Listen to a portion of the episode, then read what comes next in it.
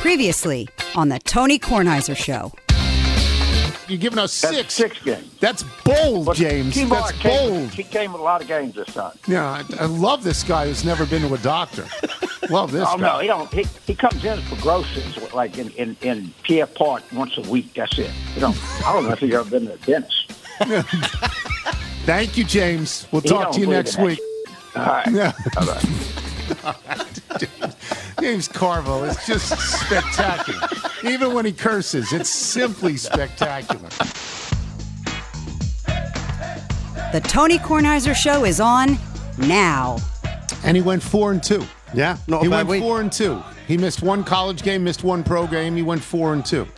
Here is uh, from Shad. Here is a haiku for James and James's guy, whose name we we don't know his name, even though James said it two or three times. We could not pick up any of the consonants in Nope. in the guy's name. We don't know, but It's not from- for us to know. Right, this is from Shad.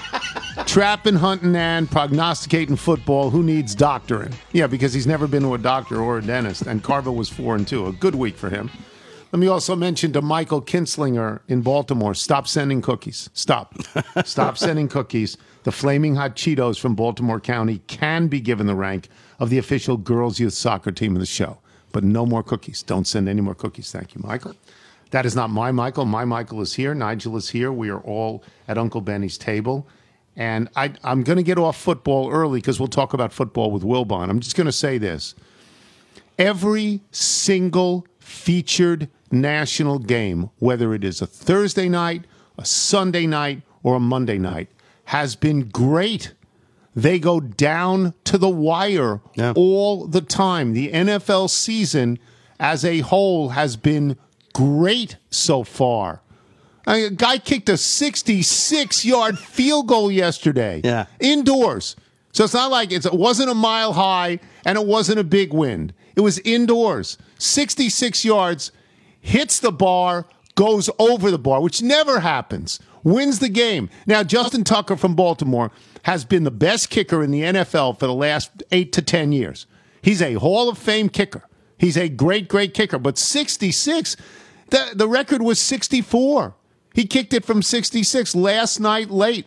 Green Bay wins on a, on a field goal. Yesterday, you know, there was one other team that won on a field goal late. It escapes me right now. But the the amount of kickers that are winning and losing games puts the foot back in football. And and I will just say this.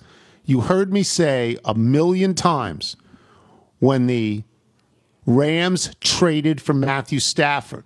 I did not go gently into the good night. I went bold. I said, that's the Super Bowl team. Right then and there, that's a Super Bowl team. And Wilbon laughed at me. We'll see what Wilbon says later because they just beat, you know, they didn't, they didn't crush Tampa Bay. Tampa Bay had opportunity. They beat Camp Tampa Bay. They were the better team. Now, last year, Tampa Bay lost twice to New Orleans, I believe, and then reversed that in the playoffs. And Tampa Bay was a great team. And Tom Brady, Tom Brady threw for 450 yards yesterday. It's Tom Brady. But the Rams won that game, and Matthew Stafford in three games has been terrific. I believe he's got nine touchdown passes in three games, and the Rams are undefeated. So let us move on. Let us bring my son into this because I had I had a famous person golf weekend.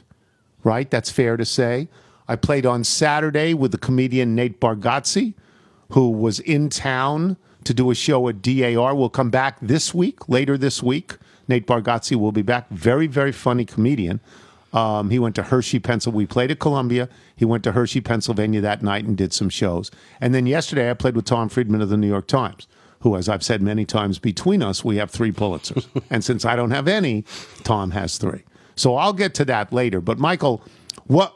Tell the people what you did with with Nate, which I thought was so good in terms of where we would play the course from. Well, I always like to play where the group wants to play from, and and you and Tom Jones, not that Tom Not Jones, that Tom Jones. encouraged uh, you know encouraged us to go back to the blues, which is a great way to see the course, but it also kept us around your ball for the second, so that you could play up to the green and have similar looks in. So we went back to the blues. We had a great time. He's working on getting the legs more involved, driving the swing rather than being sort of a top, uh, you know. Upper body driven, uh, but no, we had a great time. So you mentioned something about him. He is a professional comedian. His job, there's there's nothing. Nigel would know this. There's nothing else in the job description. Make people laugh. Yeah. that's all it is. Don't be kind. Don't be bad. Don't give them tips on how to get discounts at Burger King. No, no, no, no, no, no. Don't don't be empathetic. No, make people laugh. They go to see you for one reason to be relieved of what they are thinking and to laugh. And most of the time, they are willing to laugh. They come to make you laugh.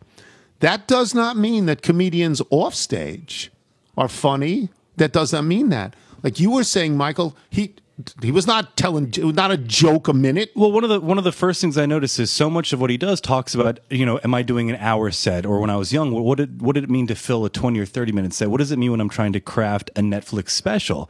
And so there would be off the cuff remarks where he's sort of joking with the group and you just see you see a switch and he goes from he's not thinking about 7 iron here, he's thinking how am I going to make the rest of the three ball smile? How am I going to try and bring them into that world?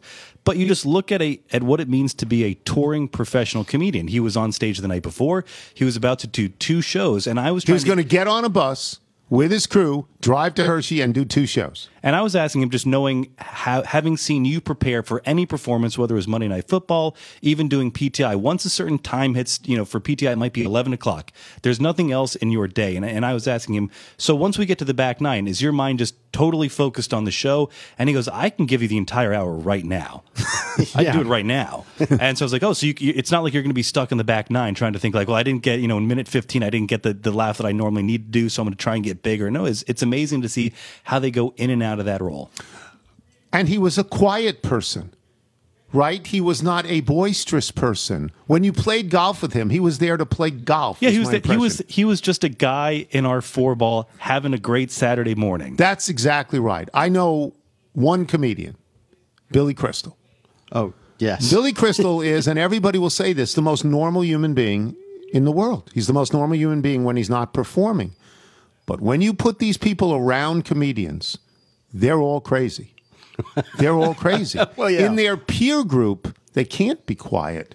In their peer group, they, they have to go back and forth with right with other comedians. Yes. Yeah. You know, now you know Adam is a comedian. You know him well. Yes. Off off stage, he's a regular person, right? Right. Yeah. I mean, I think you know, like a lot of comedians, you know, has issues with the world, and you know. Yeah, well, and- that's how but they see the world. That's how they're funny. Yeah, but it's funny. Like, and I- and you tell a very famous story. Well, famous within in the context of the show of being with Billy Crystal. Oh, don't try this at home. Right, and, and you're Oh, oh. and you're a very funny guy, and you're cracking jokes, and it's almost like he's he's a pitcher and says, "Oh, you want to see what a real fastball is That's is?" exactly right. and and all of a sudden, And all of a sudden, I am literally on the ground holding my side, thinking I'm going to die from laughter. Yeah. Because he's a professional comedian, and I am funny for a sports writer. There's a very big difference. Yeah. But what but what Michael said, how like they're not even thinking. It almost seems like they're not thinking about the show they have that night.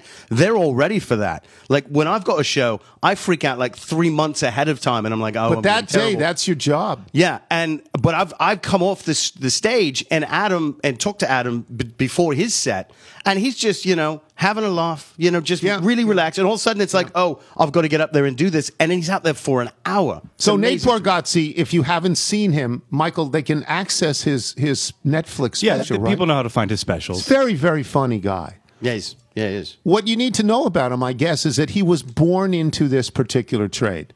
His father is a magician. His father does an act.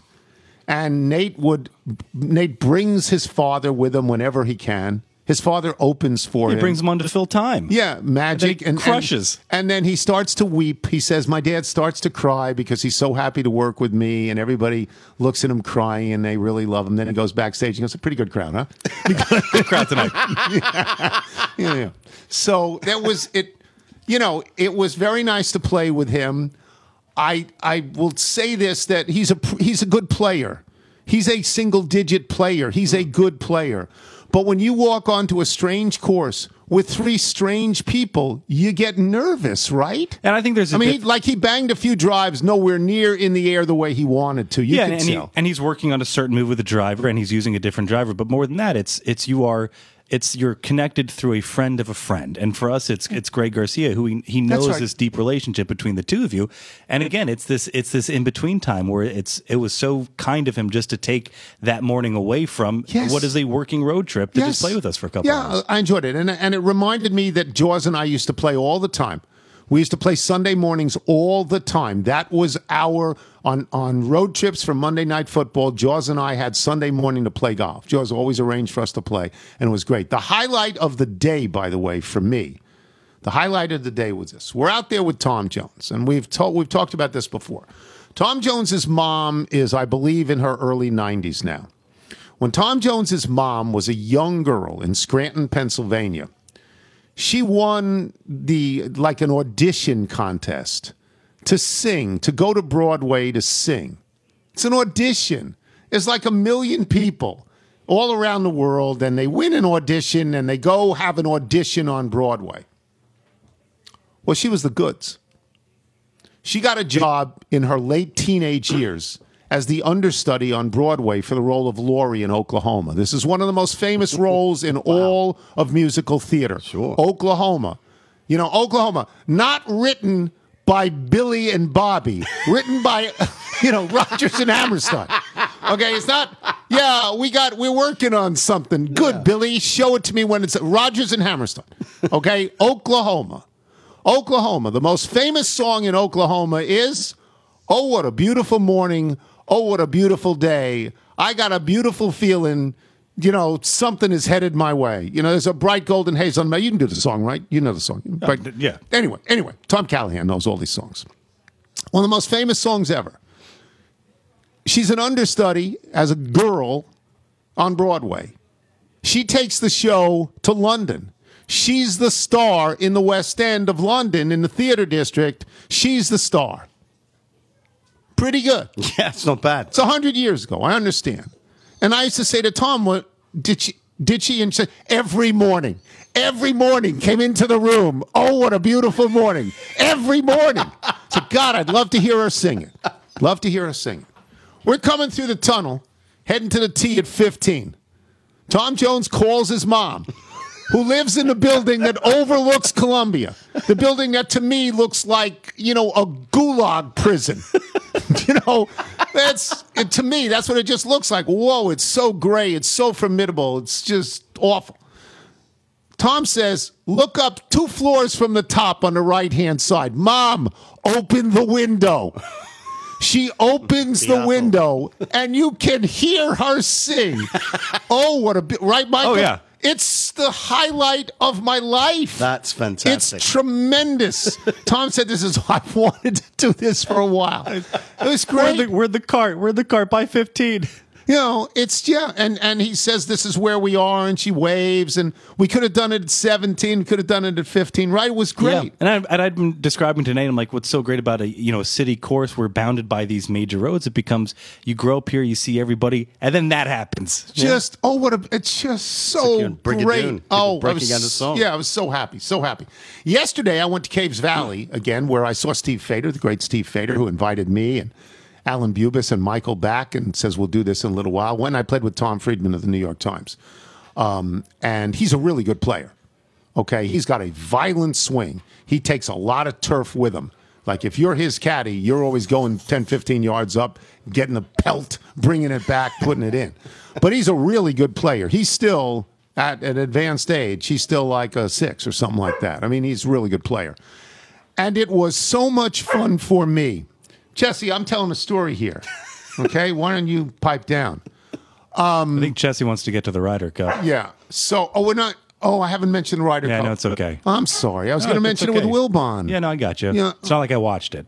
Uh, I watched it too. Oh, I thought you might Anyway, want to talk about it. So then. I, yeah, I'll talk for five No, no, minutes go about it. Let me just talk about Tom Friedman for a second. We have a shared history. I used to work at the New York Times, but the shared history is journalism. The shared history is understanding the rigors of journalism and understanding the rules of journalism and sort of bemoaning the hot take society that we're in now, where everybody without any credentials at all thinks that his opinion is or her opinion is more important than everybody else's opinion. So we share that. It's a curmudgeon stance, but we share it. And we were talking about sports because he's a big Minnesota Vikings fan. He probably had a great Oh, night yeah, it was- 'cause yeah, it nice Cousins win. was very good, and and they won that game. Yeah, Um, good win. Yeah, because they should have won the week before. So we talked about that, and we talked about sports in general. He's a big Wizards fan. And we talked about politics, and I actually played better when we talked about politics a little bit because I was dreadful on the front and a lot better on the back. And I'm grateful to Tom for you know having me and playing with me because as as I said to him at some point, we are both public people. And we understand we understand the obligations of being public people. But it's nice to be in the company of someone every once in a while who just wants to be in the company of you because, you know, he understands Yeah. your history. All right, I'm sorry I cut off the Ryder Cup. No, no. We crushed. We're going to have Sands on too. We crushed in the Ryder Cup. What's your immediate takeaway? We're not going to lose for 20 years. Yeah, and you and you look back over the last twenty years, and you think for there to be a rivalry, you have to see some wins go back and forth. And this is the first time where we've seen the United States win it back to back years in the same soil, not back to back events. But you go back to 2016 version. No, the the event is to me the winner here. You see Rory McIlroy tearing up, crying. You look at sort of the changing of the guard as you as you see. Almost, it looks like the farewells of Sergio, of Ian Poulter, probably Lee Westwood, Paul Casey. and you're yeah, They're definitely Paul done. Casey and you're looking at where where are those middle stalwart players going to come from for the European team? I, a lot of people questioned uh, Patty's decisions as to you know. Where are you going to sit certain players, or why are you necessarily playing Rory with Ian Poulter just based on sort of the patterns of their misses? But you had an event that was wonderful to watch. There was drama within the matches. So whether beautiful. It was, The course is so beautiful. The course was the course was the big winner here in, in terms of that. And you know, you looked at the way the privilege of being the host team and being able to set up the course. The par fives won the week. You looked at the drama early and then the drama in the middle, particularly around those par threes. It didn't matter that a lot of the matches did not come down to the final hole. When No, they no did, cares. It's all right. they were one with really interesting pars. Uh, and you looked at a a Ryder Cup captain for the American team who has set a winning formula going forward, who allows the team to be the players, the individuals that they are week in, week out, but still is able to bring them in. You saw pairings that that are showing signs as to what you're going to see for many years to come. And you saw a use of the captain's picks that was probably the big difference maker between Stricker and Patrick Harrington. Harrington, who wanted to see players play their way in, and uh, Stricker, who was able to say, you know what, I'm going to take this pick on Scotty Scheffler because not everyone agrees with it. But you know what? I think I just found my Bryson DeChambeau specialist. I'm going to pair him up for these two matches. Yeah. They go out, they play really well together, even when they're not winning. And you find a way to bring DeChambeau into the fold. You look at how you were able to bring Koepka into the fold. Maybe that was with the Spieth pairing as well. I it was. I watched it and watched it and watched it. I watched it over the football. We'll ask Wilbon if he did, and we'll have Sands on later. But we crushed. You know, we crushed. Yes, you did. They've got the best player in the world. Jon Rahm's the best player in the world, and he showed it for four He can make matches. some putts. He showed it, and then he just basically ran. I think ran out of gas. It didn't matter at that point. But we got the next eight to ten best players in the world under this format. It was just going to be Europe. You know, if it's not going to be the rest of the world, if it's not South Africa and Australia and Chile and Mexico and Canada and all of these other places, if it's Japan, if it's not that, we're going to win this thing all the time. So we will get out of here now and we will come back with Michael Wilbon. I am Tony Kornheiser. This is the Tony Kornheiser Show. Tony Kornheiser Show. This is the X Chair Read. The best thing I can tell you about the X Chair, and this is very personal. When I sit in the X Chair up in the attic and I do PTI, when I get done, my hip isn't screaming the way it is now at a regular dining room chair. I mean, whatever they do, and I'm not using the massage. I didn't do all, all the stuff I could do. I don't do because I'm sitting there, I'm doing my work. And it's not a home office where I think about it. And I'm not in it six hours a day. I'm in it an hour, an hour and a quarter, or something like that. But when I get up, I feel good. That's important. If you've ever been behind the wheel of a high performance sports car and you realize how much better a car can be, you never want to settle for a regular car again. That's how I think you'll feel after you sit in an X chair. Can your current office chair give you a massage where you're working? X chair can. Can your current office chair heat up or cool down? X chair can. It's all in the Elemax massage and temperature regulation, exclusively designed and made for X chair. I don't even use that, and I should, but don't. And once you feel the customized support, and I do feel this, of X Chair's patented dynamic variable lumbar or DVL, your back will never be happy in any other chair again. Try X Chair for yourself, risk free for 30 days. Once you realize how much better your chair should be, you will never do. You just won't. You won't. Go to xchairtony.com now. That's the letter X, the word chair, T O N Y.com for $100 off your order. X Chair has a 30 day guarantee of complete comfort. Again, xchairtony.com. Use the code, people. You're listening to The Tony Kornheiser Show. The Tony Kornheiser Show. Brandon Costello is going to play us in today. These are two songs that he did. These are live from his trip to D.C. where he performed with Dan Byrne. And he writes, luckily, no critics, no crickets this time. There are critics all the time. no crickets this time. The venue was lovely. The Littles were lovelier. I'm glad Littles went. And Dan Byrne was loveliest. Dan Byrne, It's the best. He's great. This is called Words by Brandon Costello. He will play later, play in Steve Sands. He's playing in Michael Wilbon. There's a lot of football to get to, but I'm going to be honest with you, Wilbon. I was on Ryder Cup more than the early games. I really was. I became addicted to it.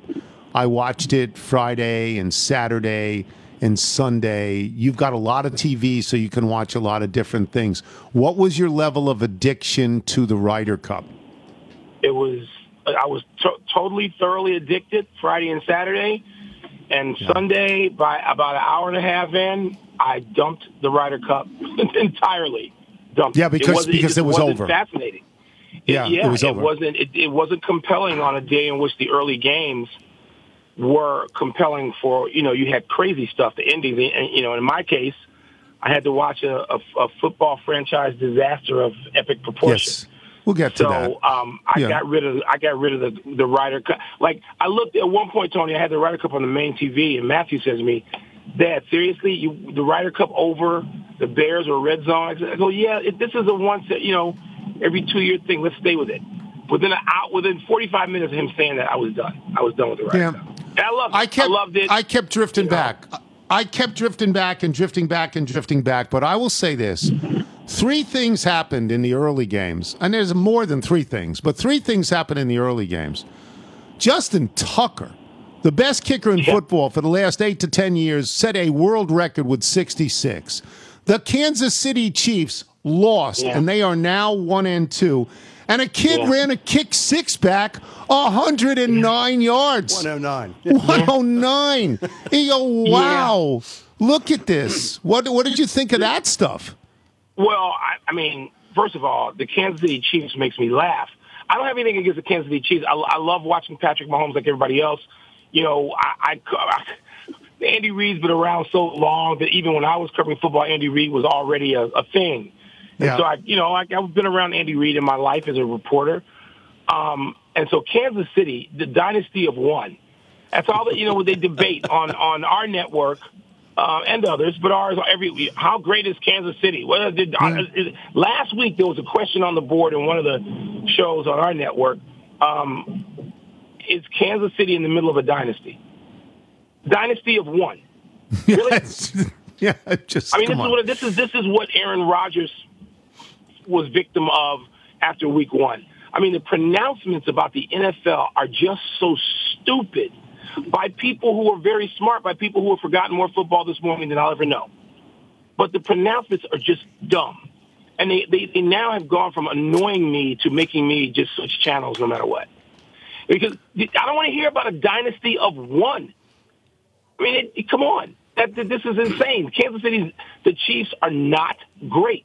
Not now. They may be potentially that. They may be fun to watch. You know, everybody. I take Patrick Mahomes over. I think everybody else I right would. now, particularly I since, would. you know Deshaun Watson doesn't even play anymore. But, I would. but they're not great. They're one yeah. and two. No, you're right. No, you're right. They're, they're not. They're not great. And The know other- what we're going to hear today? You know what? We're going to somebody. We're going to have to answer. I'm sure Eric and Matt will put together a, a question, a situation, a story on the Chiefs, and the question will be from you to me or from me to you. So Tony, so Mike, what's wrong with the Chiefs? You know what's wrong with them? They're damn overrated by everybody Well, who talks then I hope it goes to you. living. no, yeah, it goes 'cause to you. That's exactly Do what you- I'm going to say. Do you have any growing up where you grew up? And no, and you know, watching Detroit and watching Minnesota and watching Mm-hmm. Green Bay. Do you have any particular sympathy for the way Detroit lost yesterday to a to a 66 yard field goal? And by the way, the pass play that set that up, the time had expired on the play Yes, clock. on the play And- clock, should have been a penalty. yes. I yes, I do. I, I, Tony, I don't know if I use the word sympathy. I think I have a greater understanding of it than than most people do when you grow up in that division, which is still the NFC Central, no matter what they call it.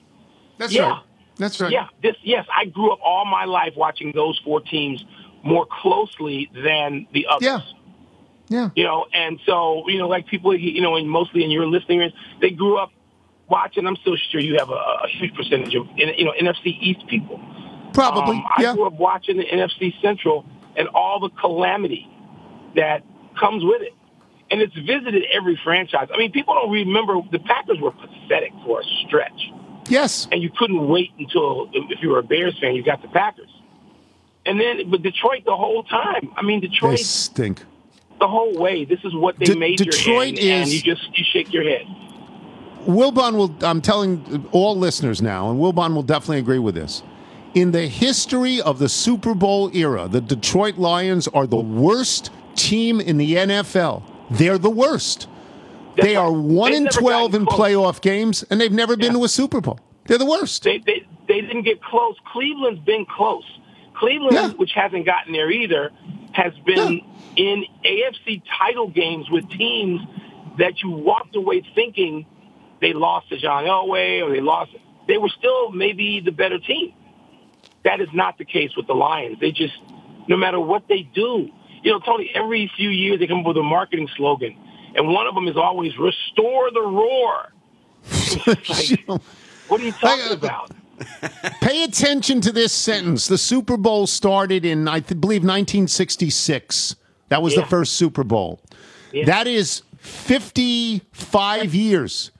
They've won one playoff game. One playoff game. One. And that was Tony. I think that playoff game was during that tournament style thing in 1982 in the in the in the in the you know I don't know. It was That's when or lockout. Washington. That was a bandwagon year. Yeah, no, they won in the bandwagon year.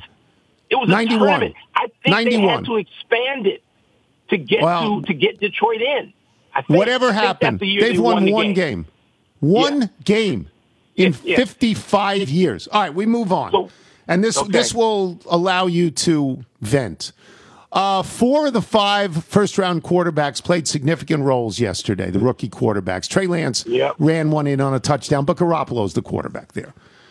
Uh, Fields was sacked 40 billion times, and Yeah. Mac Jones, Trevor Lawrence, and Zach Wilson were picked and picked and picked. And all Yeah. of them looked like rookie quarterbacks, right? Yeah, yeah, yes, and and and, but no, but only one team looked as bad as my team. Only one team embarrassed itself Oh, in a terrible. way that threatened Terrible. the worst performances in franchise history.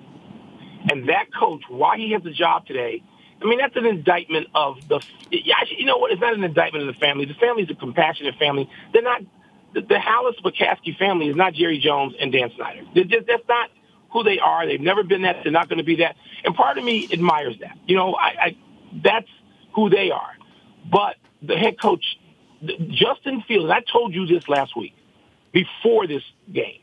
Justin Fields is never going to develop as a professional quarterback and be what people think he can be with this head coach and this GM. It's never going to happen. They're wasting their time. So all for the last six weeks when people said on our air, well, he has to start, all our experts, he has to start, really? Uh, because you're not paying attention. Those people are paying to the glamour teams in the West and the East, and they're looking at the Rams, and they're looking at the Giants and the Cowboys. They're not paying attention to Middle America, the flyover states. They're not. Because if you watch the Bears, and I only I pay attention to only to this degree the Bears, they're dreadful. They have the worst line, arguably, in pro football. You've heard me say this stuff for weeks, right? Yeah, They're going to get this kid killed. yeah. They- it's gonna be point. like That's Archie Manning. Have to start him. That's why you Archie to Manning, this happened to him in New Orleans. This happened to him. He got killed. He was never the pro quarterback he should have been. They're going to get this That's kid right. killed. They'll get him Well, killed. Tony, so every week every week there's been one lone voice saying, no, you don't have to start him. You don't have to play him yet because you're dreadful. Your te- even if the quarterback is ready and he's not, the head coach and the GM aren't ready. The team isn't ready. They're an embarrassment. Now, I don't know. Again, it's a different temperament, not not just in Chicago, most of the Midwest. But we're not going to boo and stay home. That's not what happens.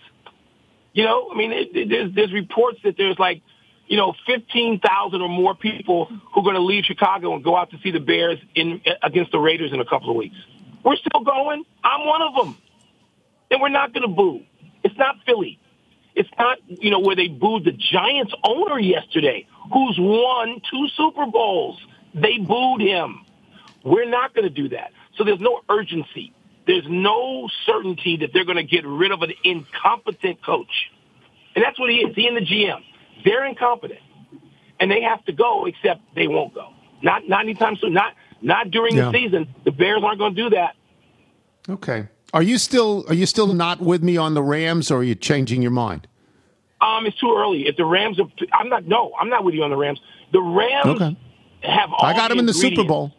I know Yeah, you I got do, them in the Super they're Bowl. I peaking in week three, I, do, do I think the Rams can sustain what they did yesterday? No, I don't.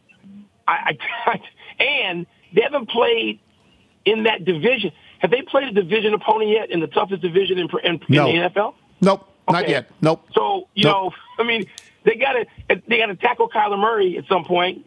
They got to play against Seattle. Now I know Seattle, you know, is looking a little One and two. you know, One and two. vulnerable. But the Yep. 49ers, I mean, you know, I mean, the 49ers, they got to be disgusted with the way they lost that game last night.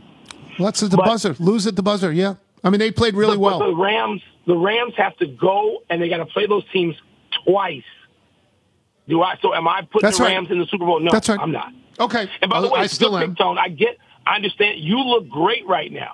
The team Yeah. you went out and picked at the end of last season, the day they made that trade, Day they, They made look it. really good Said they're right Super now. Bowl. Yeah. All right. Let me give you. Let me give you four teams. Indianapolis 0 and 3, Seattle 1 and 2, Kansas City 1 and 2, Pittsburgh 1 and 2. I assume Yeah. Well, what, who, who does it look worst for in your mind? Pittsburgh. I assume Pittsburgh. Pittsburgh. Yeah, right. Pittsburgh. Yeah, and they're they- done. Pittsburgh looks the worst. Um, Pittsburgh looks the worst.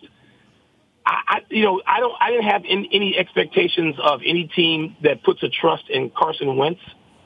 Mm-hmm. So you know how I feel about that. That's just, that's just like ill-advised. So I didn't have any expectations of Indy. I still have some of Seattle.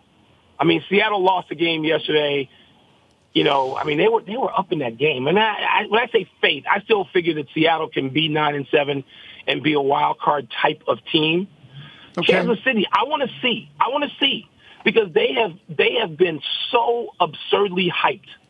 You know, I mean, they're the I was going to say they're the Brooklyn Nets, but actually, Well, they I think the they Nets made the Super Bowl two the years in a row. They did make Yeah, the but- Super Bowl two years in a row. Yeah. They did. Yeah, but you know, hmm. Tony, the, the, didn't the didn't the St. Louis Rams do that, and then before you knew Yes. it, they were sort of out of it Disappeared. on the side of the road Yes, with a flat tire. hundred percent, hundred percent. These things Yeah. happen. hundred percent. It happens. All right, let me go to teams that are three and zero. All of whom are surprise teams to be three and zero. Arizona, Carolina, the Raiders, and Denver, all three and zero. Who Yeah. do you think? Who do you like the best of those teams? Well, you know what? It's funny. I don't trust any of those yet. I mean, the team with the with the you know a proven coach who's done this is Jon Gruden, and the Raiders. Yes, yes. Um, yep. I, you know, look, I don't. I root for Arizona, even without my friend Larry Fitzgerald. I root for the Cardinals. Right. but I don't I don't know that I trust them. The Cardinals to me are like they're so happy right now. They are just popping their jerseys. They are, you know, going back a couple of dozen years. They're, they're cabbage patching. They, you know, they're so thrilled. But but maybe I'm totally wrong. Look, they they got spectacular playmakers on both sides of the ball. Spectacular. We we talked about last week how you know their quarterback is the most must see kid in the in the NFL today. Most But I don't, I don't know that I trust them. And that coach hasn't been through having to make tough decisions in a tough environment. You know, um, Carolina, uh, their, their best player is fragile, and and I don't trust him That's to right. be out on the field.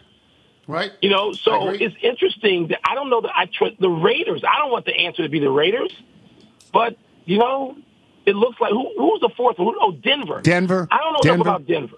I They don't beat Denver is anybody good. Six, well, Denver was They my beat bad 16 teams. point game yesterday. Yeah, they beat Just- the Jets you because know, they played the was Jets. and I'm basically Yeah, betting against the Jets Jets. stink. You know, but they stink. but I don't know enough about Denver. But the what, so uh, okay, what's your answer on those four teams at three and oh? zero? I I fear Arizona's division. I think that Right. you know I think that division Yeah. is so good that people are going to get Agreed. banged around. I don't trust Carolina at all. I mean, just on recent history, and McCaffrey, as you say, gets hurt. Denver, boy, Bridgewater looks like he knows what he's He doing good, again. he? He looks very good, and their defense is good because Fangio's a defensive guy, as dreadful as they've been the last couple of years. But the uh, the Raiders somehow somehow I, I Derek Carr's Derek Carr's been maybe the first or second best quarterback in the league at this point And for three Derek games. Carr has a weapon that no one knows and talks about, and that big tight Darren end. Waller, they got the That tight end guy Waller. could be the best. He, he he is now up there with Kittle. oh and, yeah, uh, my, and my Kelsey and City. Kelsey, Kelsey. and Kelsey. And by the way, Yeah. I, I don't know who was making excuses for Gronk yesterday. He's got not. I don't think they're going to win that game, but Gronk's got to catch. That's a touchdown pass. That's right. They're like Brady threw it too far. No, no, no, he didn't. You got to catch it. No, you got to catch Yeah. it. I mean, they're, they're, he's going to the Hall of Fame, but He his is, body's but beaten up, to drop. and he's got to catch it. drop. All right, I'll talk to you later. All right, so sounds good. Michael Wilbon, boys and girls, we'll take a break. Steve Sands will join us when we return and talk about the Ryder Cup. He was personally there. I'm Tony Kornheiser. This is the Tony Kornheiser Show. This is the DoorDash ad. Do you find yourself ordering with DoorDash more than twice a month? In that case, let's talk about getting you signed up for Dash Pass, the easiest way to save money on what you're already eating. Does it feel like you're paying more for delivery fees than your meals? With Dash Pass from DoorDash, you'll never have to worry about that again. Music subscription? Check. At home fitness subscription? Check. Food delivery subscription? Yes, that's a thing. Time to try Dash Pass by DoorDash. It's hard to say that. It is. And unlock those savings you didn't know that you were missing. Try a free month of Dash Pass now. Well, free month. Watch your savings add up. Start or stop your membership at any time after your free trial ends. You can save an average of four to five dollars on each order you place for delivery or pickup. That means on average, Dash Pass pays for itself when you order twice a month. If you're ready to save money on your DoorDash orders, DoorDash is offering a free month of Dash Pass right now. Stop spending money on delivery fees. Try Dash Pass from DoorDash today for free. When you got zero delivery fees, fees, you're free to get more because you can. Start your free month today. Is there something you have to do? And I'm not, I don't have it. Is there, is there some place you have to go to do this? A and you call to didn't Give action? it to me, a call to action. It's not on the sheet, then It's no. not on the sheet. Wow. We'll try the month. We're, Yeah. we're ordering tonight. Yeah, get it. Don't be stupid. Get it. Look up DoorDash. They'll probably tell you how to get it. And maybe the next time somebody can give me the call to action. I'm Tony Kornheiser. You're listening to the Tony Kornheiser Show. Brandon Costello again, singing live tunes when he and Dan Byrne appeared together. Where were they in Washington? I can't remember the venue. Pearl Street Warehouse, maybe? Yeah, that's it. Pearl Street Warehouse. I've never been there. I'm never going. Don't worry about it. This is called cartilage. Maybe uh, Brandon's working on his knee. Mm. He plays in Steve Sands, and you can listen to these songs in their entirety without me talking over them. Michael, how do you how do you access them if you want to send your music to us? Send us your music by emailing it to jingles at tonykornheisershow.com. And c- can I just add, because we get a lot of these lately, of people like, oh, here's my friend. Yeah, you should play their music. Please, we need their permission as well. So you got to get them to email us with their permission that we can play their music at, at Jingles. At We like Corners. just giving you that extra step. That's how it works, kids. Steve Sands joins us now. You did a lot of interviews over the course of the weekend. You did Michael Jordan, right? Did you interview Michael Jordan? yes. Right? Did tell me about that. Did you enjoy? Had you ever met Jordan before? Did you like that? Did you Uh, enjoy that? I, I have. It's uh, it's an honor. It's a privilege. Uh, and as you have famously said, Tony, over the years, you are only as smart as the people you speak to. And Michael Jordan not only is the greatest basketball player of all time, um, but he is also one of the most insightful people to speak to when it comes to competition. And you know, you just you just listen to him and you just wonder how on earth the guy ever lost anything ever, and he didn't lose much. But man, he was really, really insightful when it came to what it takes to win, what it's like to play with a lead, what it's like to be the favorite, uh, how to come together uh, in an individual sport once a year uh, and play a team game. Uh, it was really, really fascinating to speak to him. But yeah, I've, I've known him probably 20, 25 years. He comes to every Ryder Cup. Um, and NBC Sports takes care of him, make sure that he's, you know, safe and sound, um, that kind of thing. And, and we've been around him a bunch. He is, uh, he is a, uh, just an incredible, obviously athlete, but also incredible to speak to. Very, very bright man. Have you played Grove 23, his course? Have you played it? I have not, but we did speak about that the other day. Uh, I have not. Um, Did he invite if you? we- Did he we say, Stevie, come on down? Tony, Tony, Tony, come on now. Come on now. Listen, before Oh, we speak about the so Ryder Cup- great. It'd be so great if you Ryder played it. Cup, Let, let me just All right. tell you one thing. Yeah. There were so many people there, Tony. I don't know what it looked like on television as compared to what it was like in person. It looked but there were about great. 50,000 people. It looked incredible, I'm sure. It, 50,000 people, they go on bananas. Because of COVID, the PGA of America, uh, I never have. When I roam around at a match play event like that, I'm just zipping around trying to go from one match to the other, trying to you know get as many interviews as possible from the winners or somebody who's who's lost a match, and and never have a producer with me, never have a driver of a cart with me, never have a, an audio person with me. But this particular week, because of COVID, they wanted an audio person there to hold a microphone so that you weren't too close Right. to the athletes Right. or the captains, um, which is impossible because it's such a tight um, venue and there's so many people around. But anyway, this woman Pamela couldn't have been any nicer, and I've never met her before, and she was working with us for the first time. All day, every day, people are yelling "La Cheeserie." All day, every day, everywhere we went, and we're zipping around. I'm talking thousands of people everywhere we went, and at least a hundred people are yelling "La Cheeserie" every single day. And she finally looks at me on Sunday morning and says, "Hey, if you don't mind me asking." What's the lecheserie thing? so I, I then explained it to her, and Right. she's just shaking her head. And the rest of the day, as people were yelling that every single place we went, she just got the biggest kick out of it. So your reach again, Tony. Your That's reach great. is absolutely spectacular. I wanted to I wanted to get to an interview that you, you didn't do. Um, because you know, you look I'm sure you saw it with Rory McIlroy Yeah, and he started crying. He was Yeah. crying about what it, and he had a bad week. He didn't win till the last day, but he was crying about what it meant to him to be picked for the Ryder Cup. That was extraordinary, wasn't it? It was. It was uh, an amazing moment. Jimmy Roberts did that when we split up the interviews, uh, mostly Americans for me, uh, mostly Europeans for him. Yeah, Uh, yeah. It's just an easier way to do it, um, you know, for, for television purposes for NBC and for Golf Channel. So he went and did the interview with Rory, and I was listening to it, obviously, on my headset. And Rory's the kind of guy, you know, Tony, he's such an interesting character. He's such a bright young man. Um, and you talk about insightful like Michael, Rory's the same way. And when he first came out, you know, he was a prodigy since he was a baby, you know, since he put a club in his hand, he was going to be, he was destined to go uh, to the Hall of Fame. Um, and he was not a Ryder Cup fan. And he said so before Wales in 2010. And then he played in it and said, man, this event is great. He has since played in every one. Um, and it has grown to him.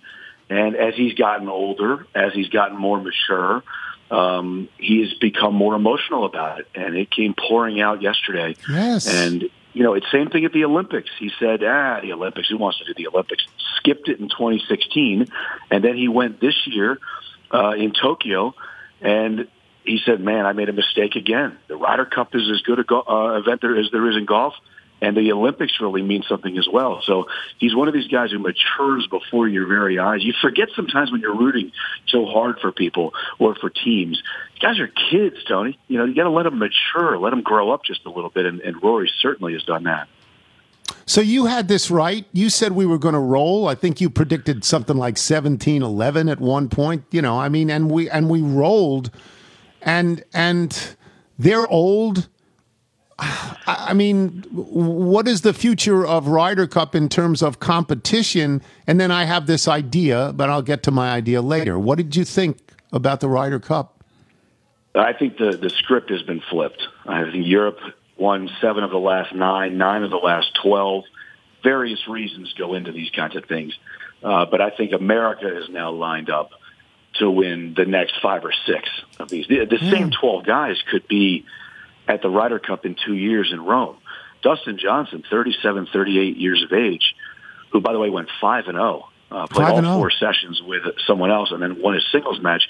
First American to go five and zero oh in the Ryder Cup since Larry Nelson in 1979. So uh, he's the oldest guy on the team, Tony, 37, 38 years of age, and I think that you have this team now with incredible young talent, also one generation.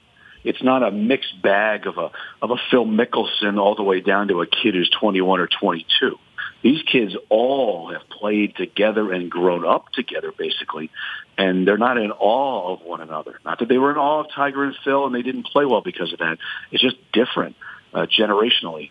Europe now has that issue. Lee Westwood, 48 years of age, playing with another young kid who's 22 years old, and a guy like Matthew Fitzpatrick, those kinds of things. So I think the United States is, is set for a run. The, the, the talent level – is a massive, massive difference. Nine of the top 11 players in the official World Golf ranking are on the United States team and played in it. It's a, it's a big, big talent um, difference, and I think that's going to bear out over the next five or six Ryder Cups. I, I think the U.S. is going to win five or six of these in a row. So this is what I'm going to get to because we all understand that Jon Rahm's the best player in the world and everybody else is in the United States. Why don't they just? Why, at one point, the Ryder Cup was us against England, and then they expanded it to us against, or maybe us against England and the British Isles, and then they expanded it to all of Europe.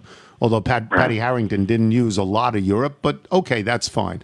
Why don't they just make it us against the world? So you get in Matsuyama and you get in Oosthuizen and you get in Niemann and you get in Ancer and you get in Hadwin, all these names I've written down. All of these people who are ineligible for this particular thing, you get the best in the world against us. Is there would there be any movement for that or would people say no, that's just no, it's not traditional, we're not doing it? Well, if my favorite Tony Kornheiser phrase is you're only as smart as the people you speak to, my second favorite Tony Kornheiser phrase is the answer to all your questions is money. So right. the PGA Tour players, yeah. the PGA Tour players uh, are not about to. But the PGA Tour is not about to let the President's Cup go away. The President's Cup is the United States versus every other country outside of Europe. That's right. And That's right that's a big money maker to them. So the PGA of America owns the Ryder Cup. The PGA Tour is the league where the professional golfers play at the highest level. So the Ryder Cup and the President's Cup will never merge. And, you know, sports is about a lot of things, but tradition really matters. The four majors, we talk about this every year at the Players, Tony. It'll never be a major because the majors it's not are the major. majors. It's a very, it's a big event. Right. So the Ryder Cup and the President's Cup cannot combine. They'll never allow the world in, and these things are cyclical. Again, seven of the last nine went to Europe. Nine of the last twelve went to Europe. If the U.S. goes on a run here over the next five or six Ryder Cups over the next ten or twelve years, that's okay too. But it can't go one-sided like the President's Cup forever, or else it's not going to be a cool competition. So, but they'll never combine the two. There are a lot of reasons, but the number one reason is money. Money. Um, I don't know that anybody particularly criticized Steve Stricker. I don't get that sense. So maybe I shouldn't say does this validate Stricker, but it does make Stricker look pretty smart, the people he picked, right? They were all kids. No question. We talked about this last week. One of the things that was interesting to me about Stricker, who's a very conservative guy, one one of the nicest guys you've ever been in your life, uh, certainly in professional sports, um, and has a lot of respect on the players. He had this idea that, you know, if I keep taking veterans like everybody else before me, these veterans know the consequences. They understand that when they are down that they're going to get beaten up because they've lost Ryder Cups before. So they have scar tissue coming into the Ryder Cup, and if things get a little squirrely early, you know, perhaps they not they fold the tent, but perhaps they just say, "Man, here we go again." You bring in rookies, Tony. Rookies, by the way, who can play. These kids have chops coming out of college, um, and they think they can win right away. They know they can win right away. And when you bring rookies to the fray, as long as you think they can handle the heat, which they can, uh, but you never know until you're actually in that cauldron. It's it's a clean slate for these guys, so they don't have any of that scar tissue. They don't have any of those negative thoughts. They don't quite understand the consequences if the United States loses again as a massive favorite. So that philosophy worked wonderfully for Steve Stricker, and I couldn't be happier for him. Uh, what a, what a nice guy. What what he said afterwards yesterday, I thought was really really telling. He started crying, and he said, "You know, I never won my major, but I just did this week, and I want to thank all the guys behind me." I thought that was a really That's cool moment. That's great. That's great. That's good for him. All right, I'm, it looked so beautiful on TV. I'm glad you were a part of it, and we will talk to you soon. Thank you. Anytime, Tony. Take care, fellas. Steve Sands, boys and girls. We will take a break. We will come back with email and jingle. I am Tony Kornheiser. You're listening to The Tony Kornheiser Show. This is a ZipRecruiter ad. I love this line. There are some things in life I like to pick out myself, so I know I've got the one that's best for me, like cuts of steak, mattresses, and bottles of wine. I don't know how you get mattresses. I just don't. What if you could do the same for hiring? Choose your ideal candidate before they even apply, and that's where ZipRecruiter's invite to apply comes in. It gives you, as the hiring manager, the power to pick your favorites from top candidates. And right now, you can try it for free at ziprecruiter.com slash Tony. How does it work? When you post a job on ZipRecruiter, they send you the most qualified people for your job. Then you can easily review the candidates and invite your top choices to apply for your job. Uh, Lauren Webb, who's the Senior Vice President of Talent Acquisition for Mindula Health. There's a quote from her. I love the feature because we have a much higher follow through rate if I invite the candidates. It's easy for me, it's easy for them.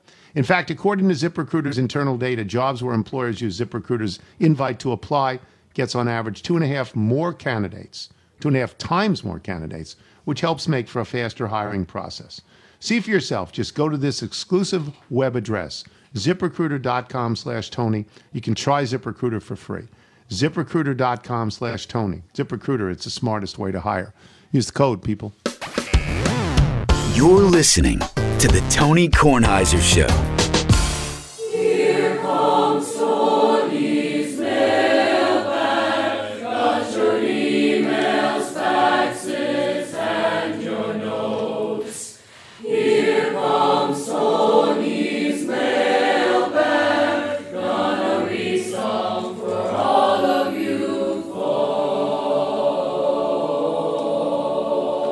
Cane Bay High School Choir in South Carolina. That's lovely. Najee, you want to do the Bethesda Bagels ad? You went to Bethesda Bagels today. Yes, uh, we love Bethesda Bagels. You will as well. Just go to BethesdaBagels.com for the location in the DC area nearest you. We got the bagels today. Sometimes we get the bagel sandwiches. Either way, we're always very happy, and you will be as well.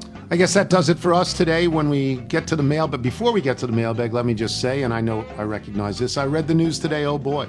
4,000 holes in Blackburn, Lancashire. And though the holes were rather small, they had to count them all. Now they know how many holes it takes to fill the Albert Hall. I'm losing track of the group that did that, but I heard they were good. Thanks to our guests today, Michael Wilbon Steve Sands. Thanks to our sponsors today, ZipRecruiter, DoorDash, XChair. Remember, you can listen to us on Apple Podcasts, Spotify, Google Play, or Audacy. If you get the show through Apple Podcasts, you can leave us a review. Michael Gottfried of Piper Golf. Remember when we got the Oh, Piper yeah. golf balls? A few months ago, I introduced Piper Golf to you and thus to my fellow littles. The orders came rushing in, basically crashed the site. We sold out of golf Perfect. balls immediately. Wow. Good problem to have, I suppose. A sincere thank you to all the littles out there who gave Piper golf balls a try. Fast forward to today, Piper Golf back in stock with all four models at Piper.golf, www. As you mentioned on the air before, our goal is to make selecting a ball simple, and our balls come at a fair and affordable price compared to the big guys. I'm hoping you and Michael enjoyed the first batch. Littles can always get 10% off. Wow. With the code Tony K at checkout. Great alignment 10% tool. off. Use the code, people. Most of the balls that I used are in the water at Rehoboth. Man, a lot of water at Rehoboth. I played with them for a long time. I want to thank uh, Gabe Gilson in New York City very much for bringing to my attention the sad news, but the inevitable news that uh, Billy Steinman, who is Jim Steinman's older brother, who was for many, many years the sports information director at Columbia, has passed away, and Gabe Gilson has lovely, lovely memories of Bill Steinman. Um, who was great at his job. Didn't you and say- used the word lugubrious, lugubrious in releases about Columbia football? Lugubrious. Rest in peace. Uh, Robert Berg, the inimitable Robert Berg. Rocco's Warriors is sponsoring a golf outing at Manor Valley Golf Course in Export, Pennsylvania, which is just outside of Pittsburgh on October 16th. A $90 entry fee gets you 18 holes with a cart, a hot dog at the turn, and dinner after the round. That's pretty good. That is good All proceeds go to Rocco's Warriors to assist Pittsburgh families dealing with pediatric cancer. I will be golfing with a friend, but we have two more openings in our foursome, and if any littles are interested, I would love to have them in our group. To register, go to the Rocco's Warriors Facebook page and click on announcements. There's a Google link to sign up. To join my foursome, just write in my name as captain. If somehow more than two littles sign up, we can create an adjacent group. As an aside, I'm a 35, so I hope this is a scramble.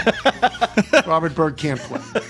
From Brandon Folsom in Detroit, I imagine the 1982 hit Little Red Corvette would have garnered even more international success had Prince actually titled the song Sloppy Little Honda. is that what I said the other day? I believe you might have mentioned a sloppy little Honda, yes. From Rick Fawcett in Youngstown, Ohio, I need a ruling from the show on a recent incident. I was at a stop sign. I let a car out of a parking lot in front of me. The driver, moved by my magnanimous gesture, rolled down his win and waved, window and waved. However, upon exiting the parking lot, I noticed the car was in fact a Subaru. Given this new information, was letting him go ahead of me a kind gesture or enabling the inherent smarminess of the Subaru culture? Also, was his wave a demonstration of gratitude or an excessive appreciation that the driver will tell his friends about as a humble brag at an artisan mead tasting this weekend? Looking forward to your official ruling, Michael. I need to know more about the wave. Was it just a general, like, just a quick acknowledge? Were there fingers involved? Yeah. So you want to know? So so Rick can, can just send us more about that. Uh, Jim Cardaci, uh, not Kardashian. No, not with the Card- C-A-R-D-A-C-I. Yes. Cardaci or Cardassi. I came to the famous dive bar in Jupiter for half price sushi. I told the general manager, Michael, Mr. Tony loves this place. He talked about it on his podcast. He's a big fan. We chatted. And I said, Do you get many tour players in here? He says, Tiger comes in, but we leave him alone. I look forward to playing your podcast in my Uber. I'm from DC. I cut your lawn in 1980. How great is that? He cut my lawn. So great. Okay.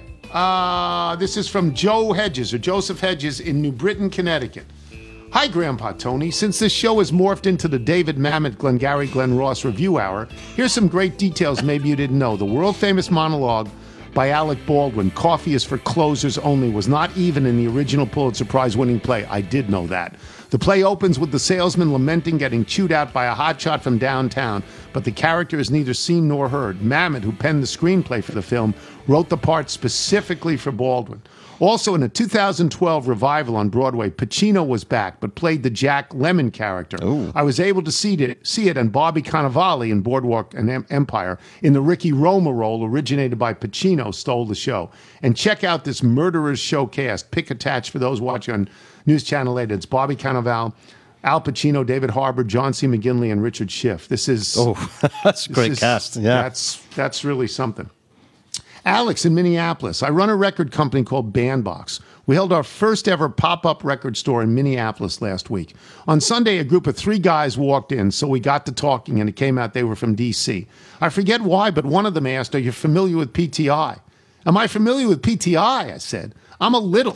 We then shared several hearty lacheseries. The store didn't even break, but it was well worth it, if only to meet my first little, didn't break even rather, but it was well worth it, if only to meet my first little in person.